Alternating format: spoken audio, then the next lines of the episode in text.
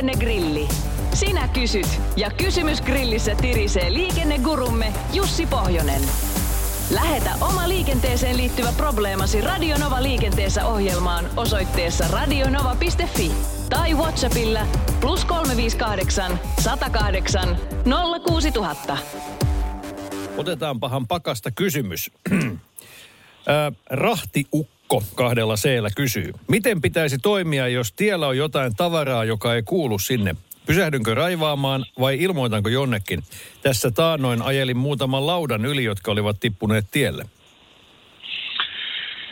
Joo, tiellä oleva este, eli jos tiellä on jotakin sellaista, mikä ei sinne kuulu, niin kaikki tienkäyttäjät ovat toki velvollisia toimimaan ja tarpeen mukaan esimerkiksi poistamaan sen esteen, tai jos ei poistaminen ole mahdollista, niin sitten jollakin tavalla merkitsemään tai kiinnittämään huomiota, että kukaan ei siihen välttämättä törmäisi, tai jos tämäkin tuntuu ylivoimaiselta ja mahdottomalta, niin sitten pitäisi olla yhteydessä ihan hätäkeskukseen ja ilmoittaa ja pyytää viranomaisia paikalle. Ja se on sitten vähän aina tietysti tapauskohtaista, että missä päin satutaan olemaan. Ja kyllä esimerkiksi vaikkapa moottoritieolosuhteet ovat sellaiset, että ei, ei pidä tavallisen autoilijan tai tavallisen tiellä liikkujan kyllä sinne pysähtyä eikä lähteä tietä raivaamaan, vaan aina pitää pyytää asianmukaisesti varustautunut oikea henkilö sinne tekemään työtä. Eli, eli tota, toimiin pitää ryhtyä, mutta tilanteen mukaan sitten vähän missä ollaan, niin toimenpiteet pitää suhteuttaa.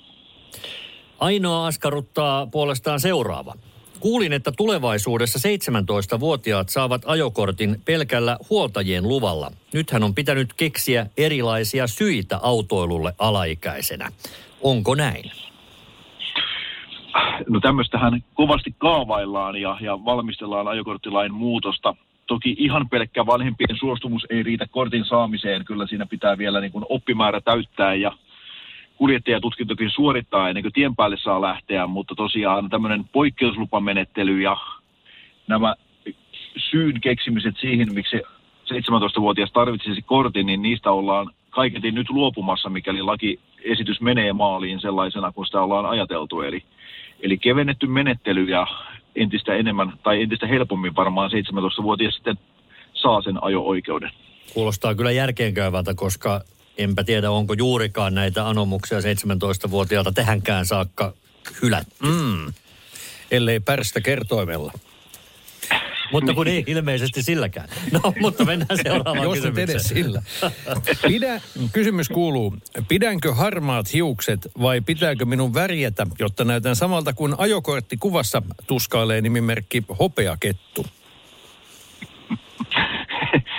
no niin, no tuota, minä olen taas ehkä se kaikista väärin henkilö antamaan mitään kauneudenhoitovinkkejä, mutta jos nyt puhtaasti ajatellaan vain tätä ajokorttikuvaa, niin tuskin nyt sen takia tarvii sentään niin kuin kampaajalle värjäykseen mennä. Se on sitten, jos muuten haluaa, niin jää ihan omaaseen vapaaseen harkintaan. Eli ehkäpä tämä ajan harmaat sävelet saavat näkyä siellä kasvoilla ja ajokorttikuva on sitten se, mikä se silloin aikanaan on tullut otetuksi.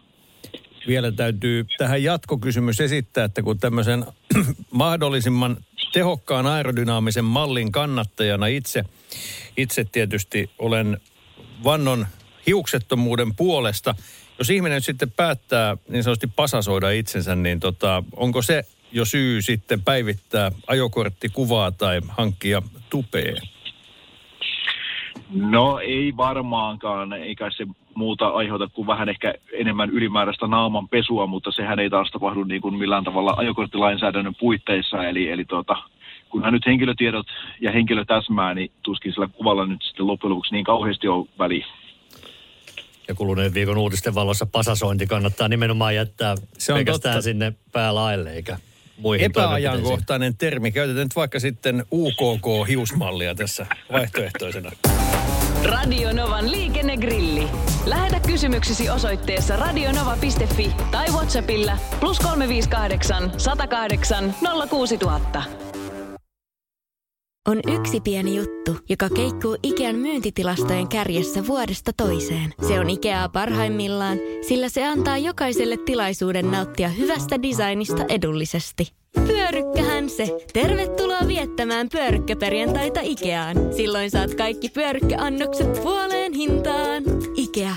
Kotona käy kaikki. Pyörykkäperjantai.